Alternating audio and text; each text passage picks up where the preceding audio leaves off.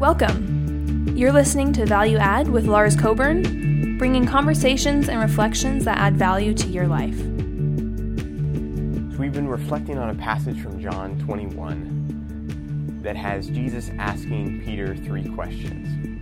When they had finished eating, Jesus went off together and asked Peter, Simon, son of John, do you love me more than these?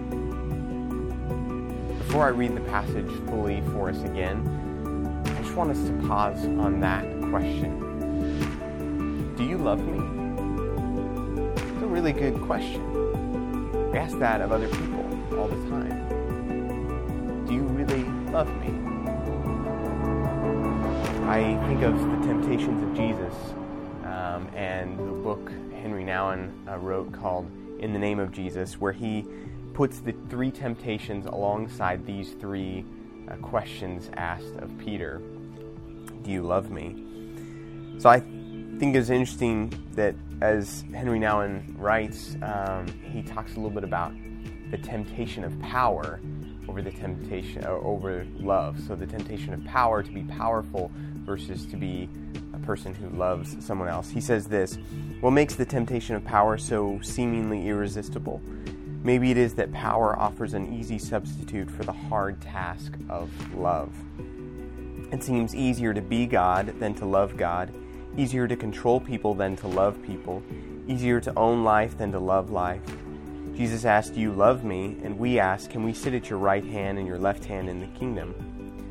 Ever since the snake said, The day you eat of the tree, your eyes will be open and you will be like gods, knowing good from evil, we have been tempted to replace love with power. The long, painful history of the church is the history of people ever and again tempted to choose power over love, control over the cross, and being a leader over being led. I left um, in the name of Jesus over at my office in my library, but I have the quote in my book, um, Follow the Way, which has a similar title to part of the passage that we are reading, uh, where Jesus ends this passage by inviting Peter to follow him. And that's the invitation for us, too, is that in questions, we're not shying away. We're not necessarily rooting our stability and our certainty and our love for Jesus in the answers that we get. We're okay with the uncertainty of asking questions and being asked questions and realizing that there might be more than one answer to the questions that we're asking. But as Jesus asks us, Do you love me? We're invited into an intimate relationship of learning, a mutuality where we are both loved and we love. But this is not an easy task. This isn't the easy way out. This isn't the life is hunky dory. It's much easier to try and control life, to control, to grasp for power. And I think that's why uh, what Jesus does by restoring Peter with these three questions allows Peter not to be the Pope, to be the one who's over the whole thing, to be the king, to be the, the leader of the church going forward. It frees Peter to realize that he's got a hard task ahead of him to love people well, to love Jesus by feeding the sheep. He does become the shepherd, really, of the early church, the figurehead of the church in many ways. It's why history uh, then seems to see uh, the, the, the, Pope uh, in Rome uh, is often seen as in the vein or in the leadership of Peter. Rightly so, he was a great shepherd of the early church. But Jesus wants Peter to live and lead differently than the way that the world leads, the way that the rulers of this world lead. He wants Peter to lead from this place of love, this hard task and so I think for you and me, uh, we need to continually ask the question of ourselves do we love Jesus? For Jesus is asking that of you and me. And the people around us are asking that of us.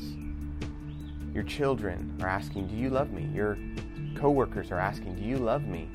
Your friends and relatives who maybe you haven't been able to see in person now for months, Do you love me? we want to respond by doing the hard task of feeding sheep and caring for them. So, hear the passage one last time on this Saturday. When they had finished eating, Jesus asked Simon Peter, Simon, son of John, do you love me more than these? And Simon replied, Yes, Lord, you know I love you. Jesus said to him, Feed my lambs. Jesus asked a second time, Simon, son of John, do you love me? Simon replied, Yes, Lord, you know I love you. Jesus said to him, Take care of my sheep. He asked a third time, Simon, son of John, do you love me? And Peter was sad because he had asked a third time, Do you love me? He replied, Lord, you know everything. You know that I love you. Jesus said to him, Feed my sheep. I assure you that when you were younger, you tied your own belt and walked around wherever you wanted. When you grow old, you will stretch out your hands, and another will tie your belt and lead you where you don't want to go. He said this to show the kind of death by which Peter would glorify God. And after saying this, Jesus said to Peter, Follow me.